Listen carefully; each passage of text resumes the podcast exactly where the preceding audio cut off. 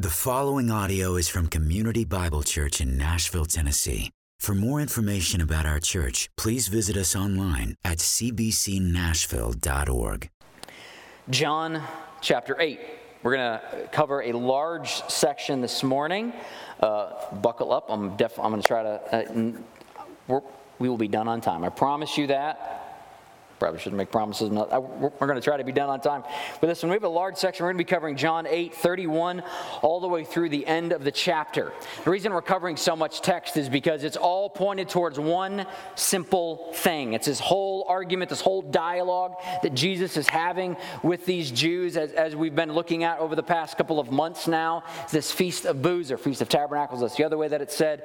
Jesus has been in Jerusalem and he has just been blowing people's minds with the truth of his word Word and with the reality of who He is. And we left off last week by reading a very short verse, but very profound verse. It said this in 830.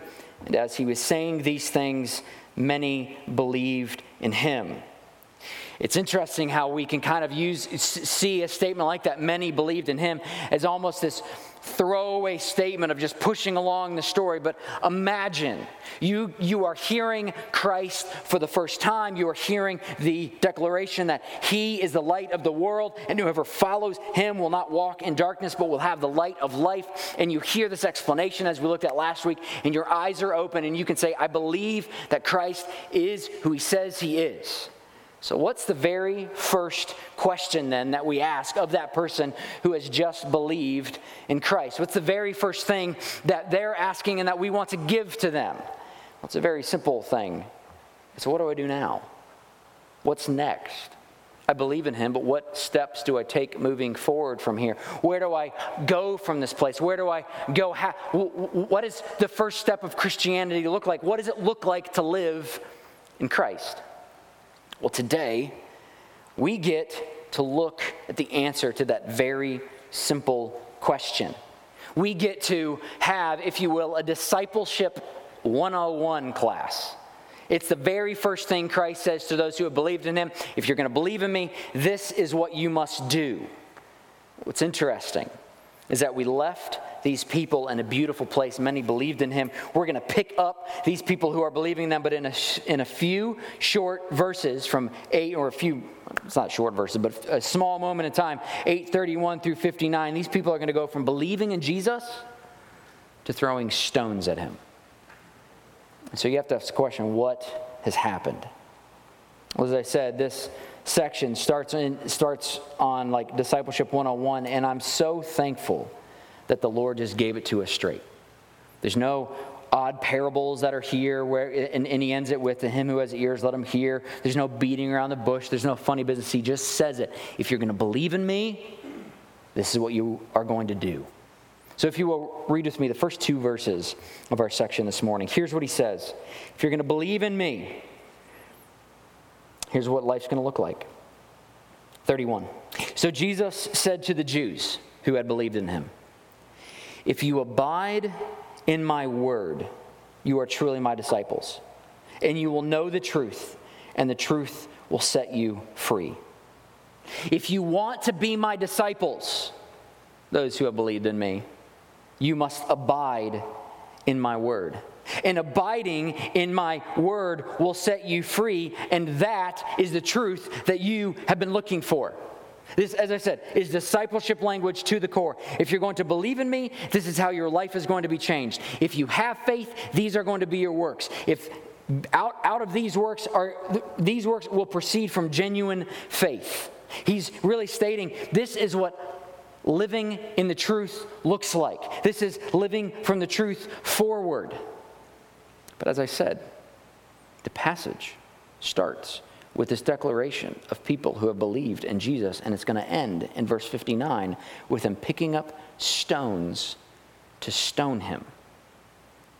How is it that in this small section of Scripture, these people who can say, I found the truth, I found the life. I found the Messiah. I'm so thankful for this. They went home one night going, husband, wife, kids, let me tell you about the conversation and interaction I had today. And the very next day they go home and go, husband, kids, wife, let me tell you about the stones that I threw today. why can we have such a great juxtaposition in, this, in these few short verses? It's because this phrase, if you abide in my word, you are truly my disciples, and you will know the truth, and the truth will set you free. Ignited a fury of opposition to Jesus. Opposition from everyone who said they just believed in Jesus. One of the things that we've seen throughout the Gospel of John is the spectacle.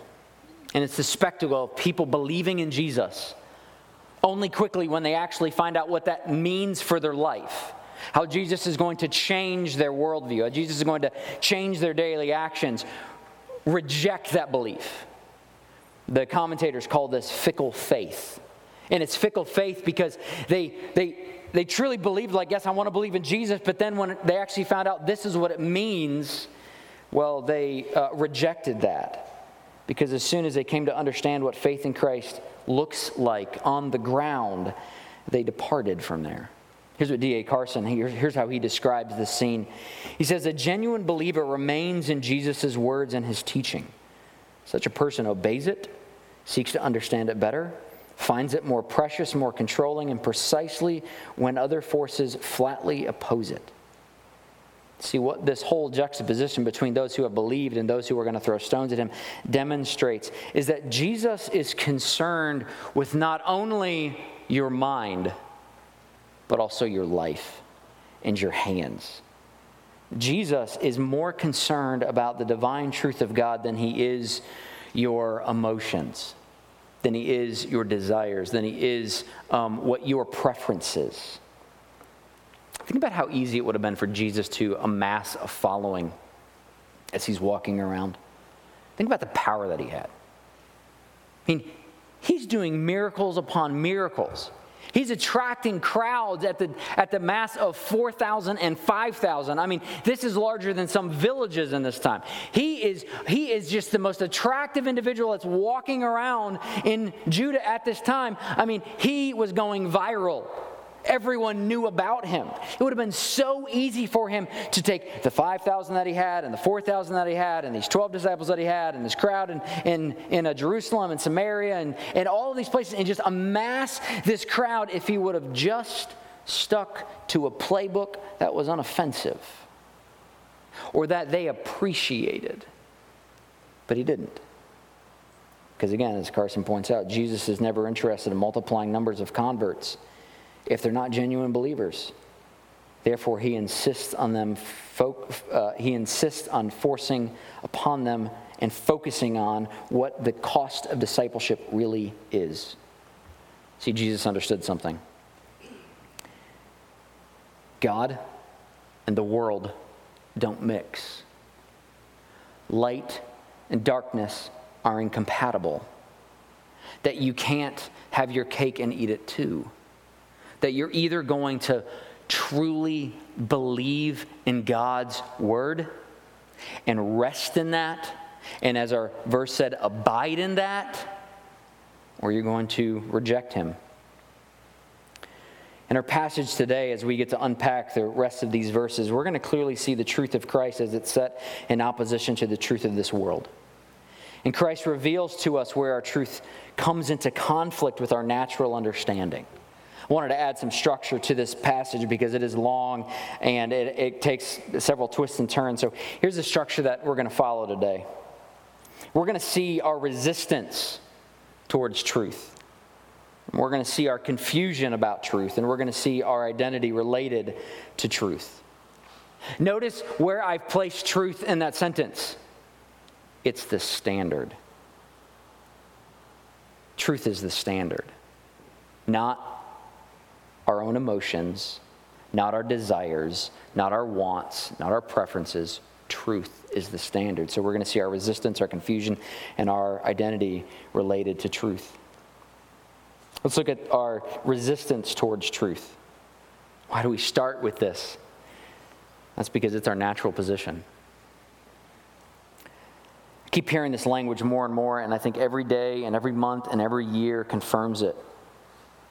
America is quickly becoming a post Christian nation. Here's what I mean by that. For a while, the ethics of Christianity and the, and the ethics of our nation aligned. For a while, it was easy to be both a Christian and an American because so many people thought they were the same thing. But what's been happening over the course of decades is that that mixture has been being pulled apart. Is that in this post Christian nation, in order to live by the truth of God's word, we have to reject the truths of the culture. And there's a resistance towards it. The resistance that our culture has is that it's a resistance against our created order. It's a resistance that stems from this, this inward hatred towards God. We can read this from like Romans 1 as it, it's describing the world. So this, nothing new is under the sun. So this is something that we've always dealt with. But there's this thing inside of us that wants to go find our own way, that wants to create our own path, that wants to push against God's order. I don't really like to, uh, you know, define things uh, um, objectively up here about our culture because we can get you know stuck in, in, in, these ruts. But just allow me for a moment to describe some of these distinctions where the, the truth of the world and the truth of christ are opposed to each other. We are fighting over the right in america to kill babies in a womb. We are dogmatically insisting that sex is not for intimacy within a uh, faithful marriage, but it's, for, it's a recreational event that we can use on a whim. We find it natural for people to desire the same sex. Our world celebrates the changing of pronouns and genders. We no longer can define what is a woman. And when you ask that question in the public, people have to backpedal and not give just a definite answer. We see an ideology of seeing nature as more important than human life. And it's very clear that there's this false narrative that is brewing over what is right and wrong. And if you push back against any of those things as a Christian, immediately you're viewed as a dogmatic bigot because we only think there's one way and one truth. Immediately, if we step in and go, the killing of a baby in a womb is wrong because Scripture says so. That sex is not a recreational event, but it's something inside the confines of marriage because Scripture says so. We're just viewed as this prude. We, we are pushed back when it goes, hmm, desiring the same sex is a marring of the created order, not a celebration of creation. When we look at the changing of pronouns and genders and saying you are lost, when the fact that we can't define what is a woman is simply the daughter of Eve. We're viewed as closed minded. The truth that we have from Scripture stands opposed to the world and resists it. And so there is this us and them reality. It's what does the world hold true and what do we hold true?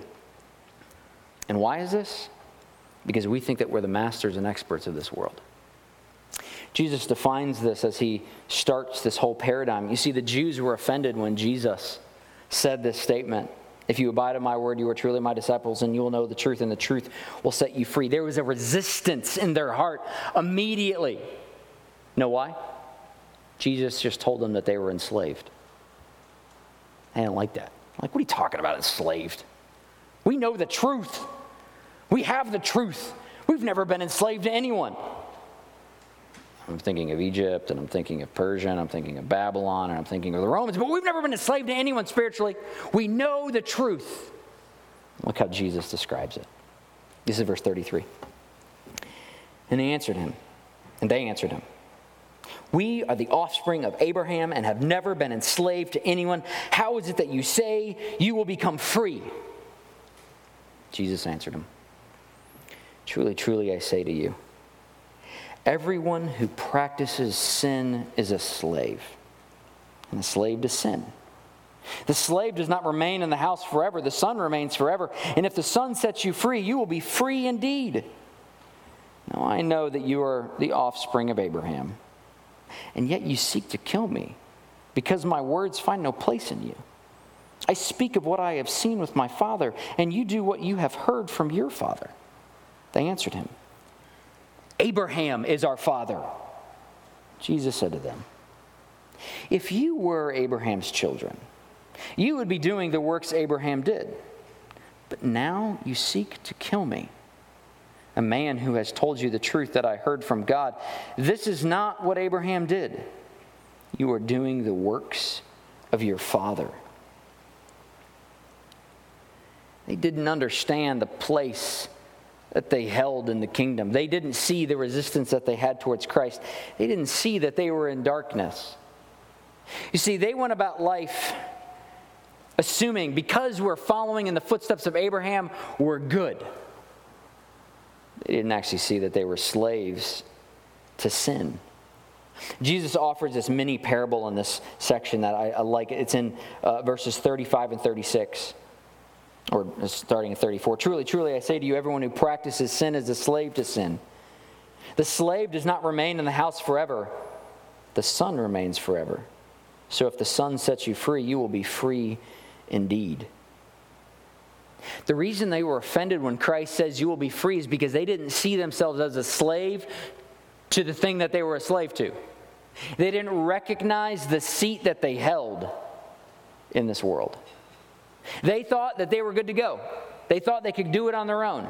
They thought they had everything laid out perfectly because we're following in the footsteps of Abraham. I mean, these, Christ is speaking this in the temple at the time. So these are the devout Jews. These are the religious Jews. These are the faithful Jews. These are the good Christians. Thinking, what are you talking about? I'm a slave. I'm here, aren't I? I've done the things, aren't I? I'm clean enough to walk into this place, aren't I? You call me a slave? But he offers this parable. He goes, Listen, a slave does not remain in the house forever, the son remains forever. And if a slave sets you free, you will be free indeed. Great. Right now, you seem like you have it all together, but you're trusting in the wrong thing. Because a slave could, could have a natural, you know, a really uh, faithful or really happy experience in the master's house. You could, you could be doing really great things, but you have no inheritance in your master's house. But a son does. What Jesus is saying is you're, you're in slavery because you're in the wrong seat. This leads us to the confusion that we have about the truth. Because out of this resistance, people are like, why, why are you saying this? Why are you saying that I have this resistance? Why don't I like this? Well, this leads us to our confusion, which is the next reality. Read with me 41 through 47. And they said to him, We were not born in sexual immorality. This was totally like a poke in his eyes. They're like, We weren't born like you.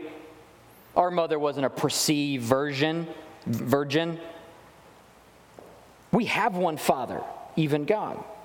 Jesus said to them, If God were your Father, you would love me, for I came from God and I am here.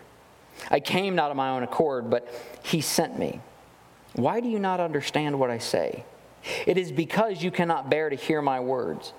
You are the you you are your father, the devil, and your will is to do your father's desires. He was a murderer from the beginning and does not stand in the truth because there is no truth in him. When he lies, he speaks of his own character, for he is a liar and the father of lies. But because I tell you the truth, you do not believe me. Which one of you convicts me of sin? If I tell the truth, why do you not believe me? Whoever is of God hears the words of God. The reason why you do not hear them is that you are not of God. The resistance that we have is innate in us towards the truth. And we come by it honestly in many respects. Because the reason that we have this innate resistance towards the truth is because we are living in darkness. We are living in, in, in, in, the presence of and in the world of the prince of the power of the air, the devil. And he has lied to us all.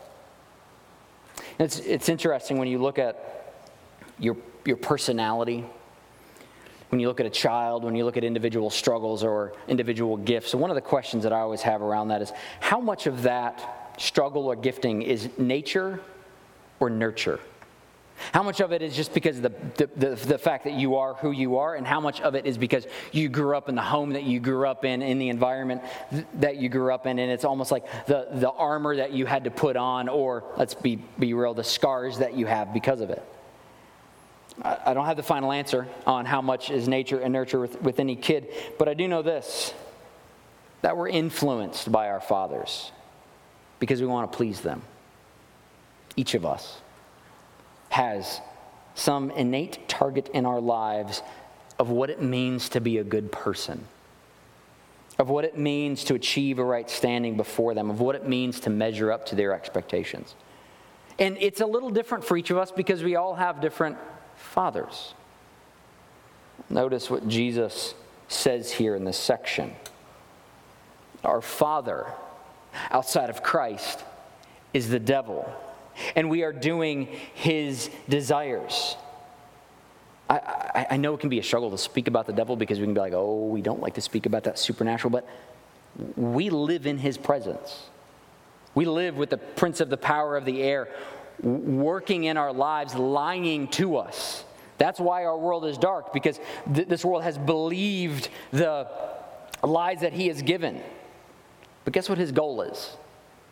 His goal is not to give us something that is so crazy that we're going to identify it as a conspiracy theory. His goal is just to mix it just enough, just to change it just enough that it goes from being truth to a lie. Think about that first lie that he had with Eve. He didn't walk in and say, There is no God. He didn't walk in and say there, there's no law. He didn't walk in and say you're crazy for being here. You, you, know, God didn't actually create you. You created yourselves. He didn't walk in there and say, no, it's crazy that, that, your, uh, that your perfect union is, is with Adam. No, he just said, well, did God actually say it that way? Let me offer you a different interpretation of these things. Are you sure that you're not supposed to actually touch it? Are you really sure you're going to die? It's just different enough to confuse us. That's what these Jews, and frankly, that's what we are stuck in. The world that we live in is just different enough from the created order that we start believing in the wrong things. I'm going to use an illustration for this that, frankly, is um, I'm working through in my own life right now because of this book I'm reading that is just flat out convicting me of things. If you were to ask me, how am I doing? It was asked to me this morning, how am I doing? I'm acknowledge I've been a hypocrite already. Brian, how you doing? First word, first word out of my mouth. I'm busy. It's like the natural thing. We can all say, I'm busy. I'm good, but I'm busy. That is a sin and allow me to explain this.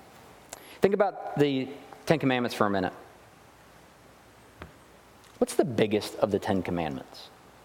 What takes up the most space? What has the most words given towards the commandments? You know, it's, it's not the easy ones, frankly, at the end murder, adultery, bearing false witness. Those are all one liner, one liners. It's not even the first one. You shall have no other gods before me. You would think that is that would be the biggest. You know what the largest section of the Ten Commandments is? If you put it in a pie chart, each of them got its own slice of the pie, it'd be 30% of the pie. It's the Sabbath. Like, you would think it would be about honoring God. No, it's the Sabbath.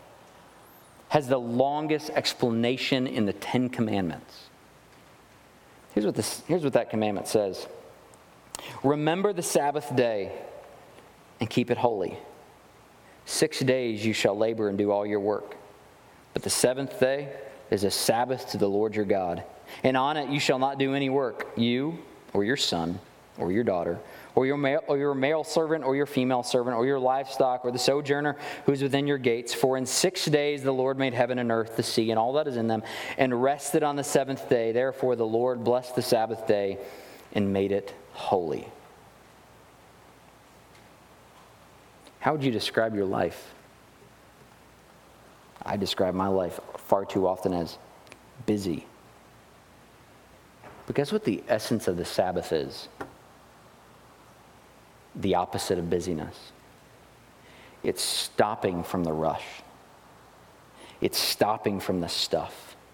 It's stopping from the rat race that we're on on our normal lives and worshiping and resting in God. It's six days to reorient our minds away from self and back to God. Why do we rush around so much? I'll answer that for myself. You can answer this for you. Because our self worth and our happiness and our self esteem, my self worth, my happiness, and my self esteem, I said I would make this personal, is found in what I do. But that's not what the Sabbath calls us to. It's to stop and realize that, that's, that, that the satisfaction of self is not found by doing, but it's found by resting. Heard this quote this week, and it reminded me that nothing is new under the sun. That the father of lies, again, just think about where we're saying this, it's because this is what our father wants us to do. Our father wants us, the, the uh, devil, prince of the power of the air, wants us to get wrapped up in this idea of doing and being busy and satisfying ourselves and making sure that, you know, the, the, the foundation that we stand upon is what I have done, not what Christ has done. Think about how he has continually used this view forever. Nothing's new under the sun. What was the biggest movement in the 1980s? Self esteem. Well, in the 1990s, that self esteem movement changed to self love. In the 2000s, the biggest thing on the scene was the self help movement. 2010s, it was all about believing in self. And then the most recent one that's popped up, the 2020s, now it's about self love. Here's what this one guy says He says, It's all the same humanism wearing different masks. But you were created to trust in something bigger than self. And that person is Jesus.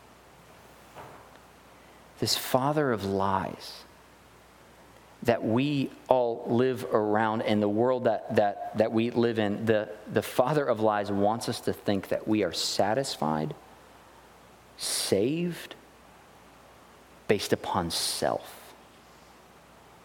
And it's just different enough to suck us all in and cause us to be offended when Christ comes and says, wait a second, you're striving after the wrong thing.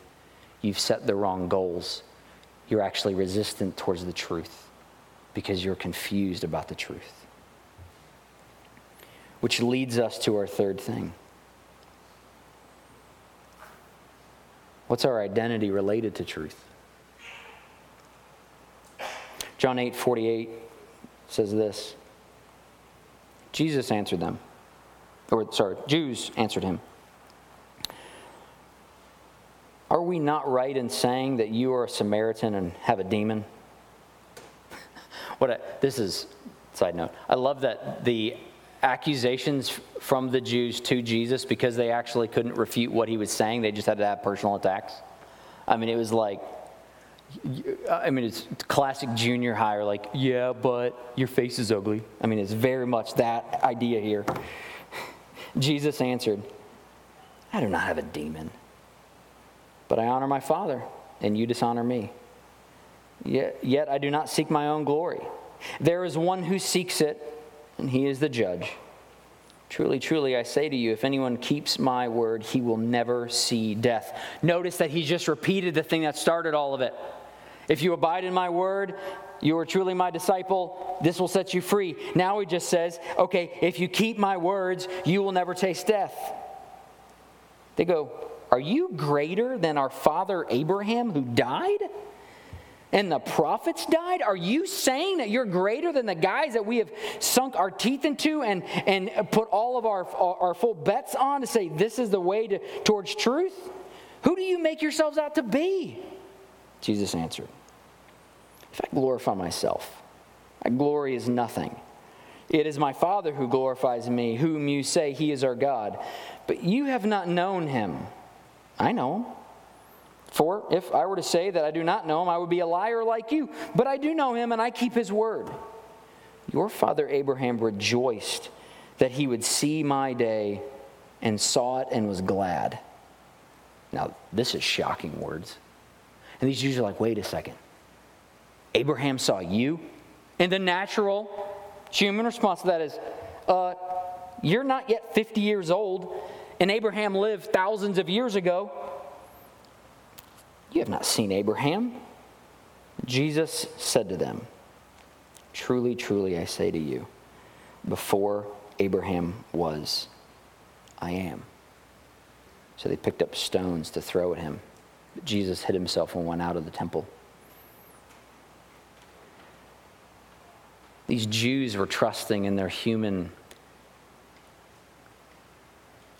in, in, in the, what's the word I'm looking for? Um, lineage. They're trusting in who their fathers were.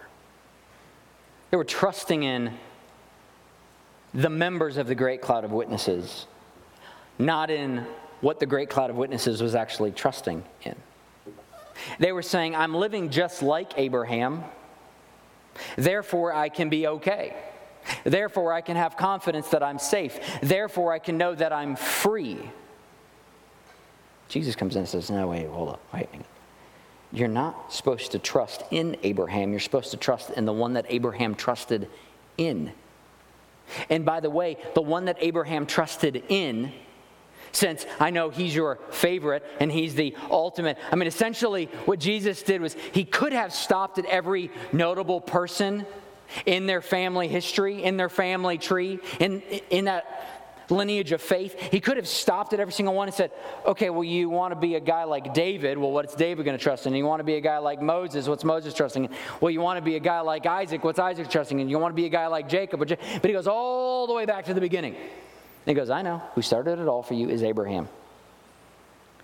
The person that Abraham believed in and followed was me.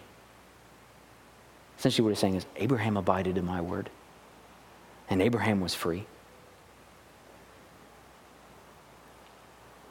And then Jesus says, What is the most famous of all of the I am statements? There's seven of them in the Gospel of John. This is the third sequence. But this is the most famous. And the reason that this is the most famous is because it is the clearest and it is the clearest picture pointing back to the ultimate I am statement. See, the ultimate I am statement took place in Exodus 3. This is where Egypt, or sorry, Israel had been stuck in slavery in Egypt for 430 years. Moses was born, he was put in the basket, he, he grew up in Pharaoh's house, he killed the dude, he went off into the wilderness for 40 years. He had this whole other life, other family. He was thinking he was going to be a sheep herder for the, for the rest of his life. And he goes up on this mountain, now Mount Sinai, sees this bush that's not supposed to be burned, and has an interaction with God. And God says, I want you to go back to Egypt, and I'm going to use you as my human instrument to free the nation of Israel.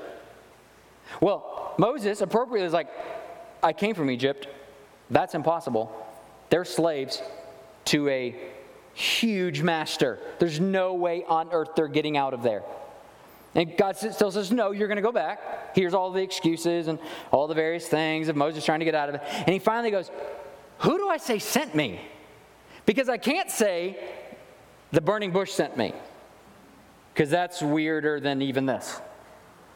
Who do I say sent me? Give me a name. And we hear the name that started it all. God goes, My name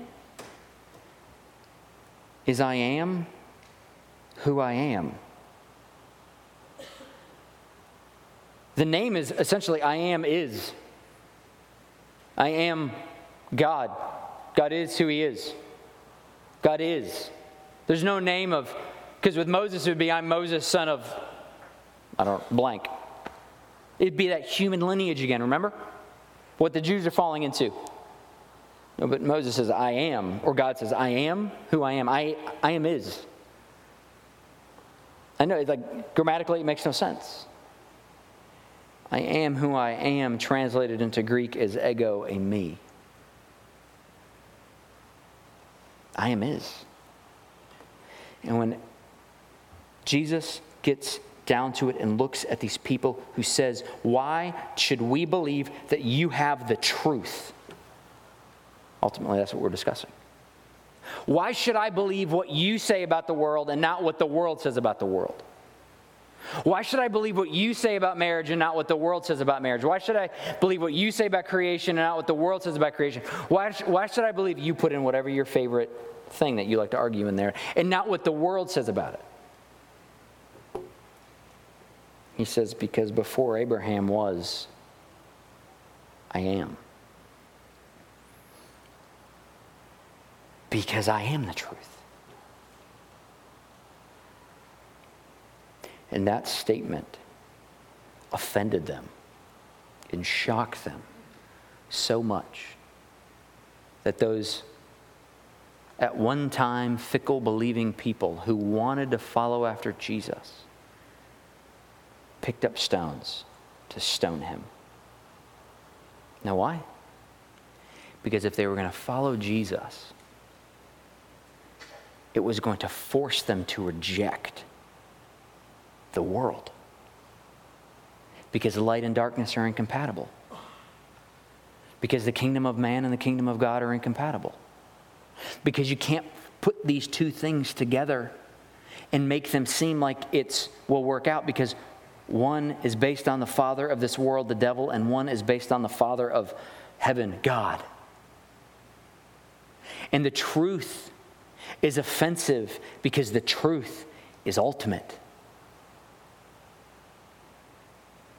I'm gonna go back to the verse that started it. If you abide in my word and are truly my disciples, you will know the truth, and the truth will set you free. The verb in that sentence is abide. If you abide in my word. I don't know about you, but I don't exactly throw around the word abide in normal conversations. I don't exactly say, I'm going home to abide for a while. No. What does abide mean? Well, it's translated remains and stays. But the construction here, I'm going to use a Greek word that I'm going to use some, I'm going to show my exegesis.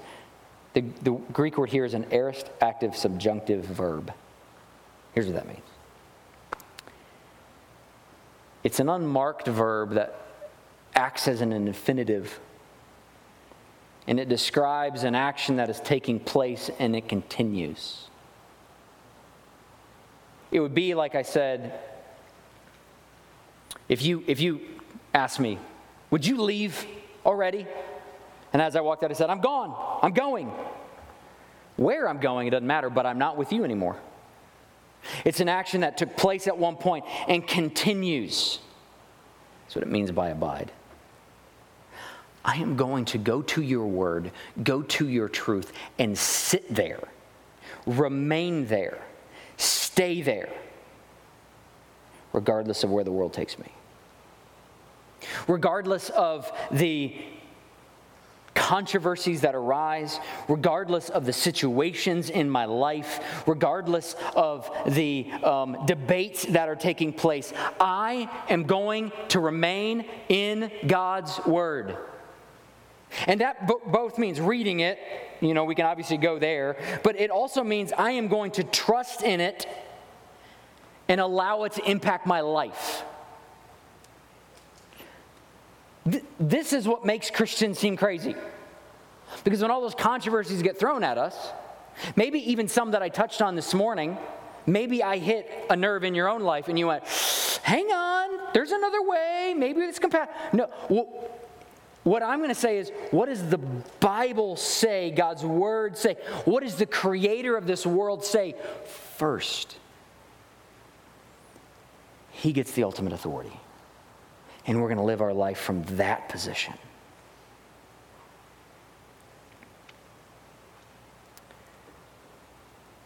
The beauty of this reality is that the craziness of this world that we live in that ebbs and flows, and one day the answer is this, and the other day the answer is that. And those two answers are completely opposed to each other, but it's like one decade it's self help, and the other decade it's self love. The beauty of this scripture is that we have been trusting in this thing for 2,000 years. And that the author of this scripture was the creator of this world. So the, so the world that we live in hasn't changed in, from the beginning. That the, what the law of God requires has been there from the beginning. That what the grace that God has given to us has been there from the beginning. Yeah, we might know the details a little better as the Bible progressively unfolds, but we can trust knowing that this is the ultimate, the final authority.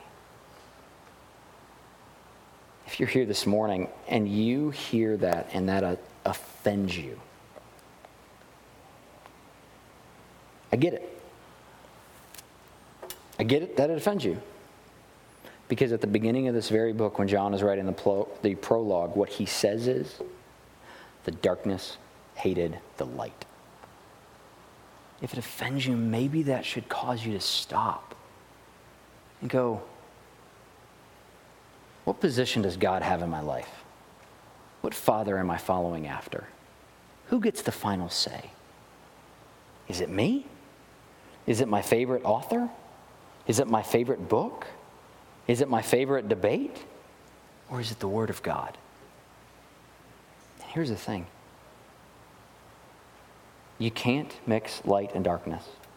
You can't mix the, the kingdom of this world and the kingdom of God. You can't mix truth and error. And the beauty is, we've been given the Word of God, and we can trust knowing that what He says is true. We're going to pick up this conversation of abiding in the Word of God um, a lot in the coming months uh, because the upper room discourse is all about abiding. And it's about how God is going to secure us in our abiding. He's going to send us a helper and he's going to, he's going to give us the church. And it's, we're not, this is not something that we do on our own. Abiding is not something where you, you bear down and you white knuckle and go, I got to abide. No, God is here keeping you and protecting you. As we transition to communion this morning, one of the ways that we remain trusting and resting in the knowledge of God, the true knowledge of God, is by reminding us that it's not our own works that we are saved by, but it's the works of Christ. And we get to remind ourselves by the communion table. And if you are here this morning and right now you heard this, and something pricked your heart to go, hmm, maybe I'm not abiding. Maybe my faith isn't in the right thing. Maybe I'm trying to mesh these two. What I would ask is that you let this plate pass you by. Because what we don't want you to do is to take this plate to think, oh, this is what I need to be saved. Because then that just turns those elements into a saving act. These, this is not a saving act. This is something that we do to celebrate the finished work of Christ in our life. With that, I'll pray, and we can take these, this, this uh, table together. Lord, thank you for your word, that you did not leave us in the dark as to what your truth is. Thank you that we can in our in the difficulty in this world as we fight against sin as we fight against the darkness as we try to figure out what's right and wrong Thank you that you didn't leave us or forsake us. Thank you that when you ascended to heaven, you gave us your helper to reveal to us the truth of your word. Thank you that you allowed us to abide with you. Lord, I know that in, in a congregation this size, there's somebody right now that is struggling against trying to figure out what they believe. Is it you or is it the world? Is it the rationale of, of the day in our culture? Or is it the uh, description seen in Scripture? Lord, soften their heart to the truth of your word. Lord, convict them of their sin and their pride, knowing that who are we? Who are we to step in and say we know what life is all about? Who are we to try to live life outside of your, of your plan. Lord, help us to rest in the confidence that while this world might throw fiery arrows at us, we are safe in you when we trust in you. Just be with us now as we take this table. In your son's name, amen.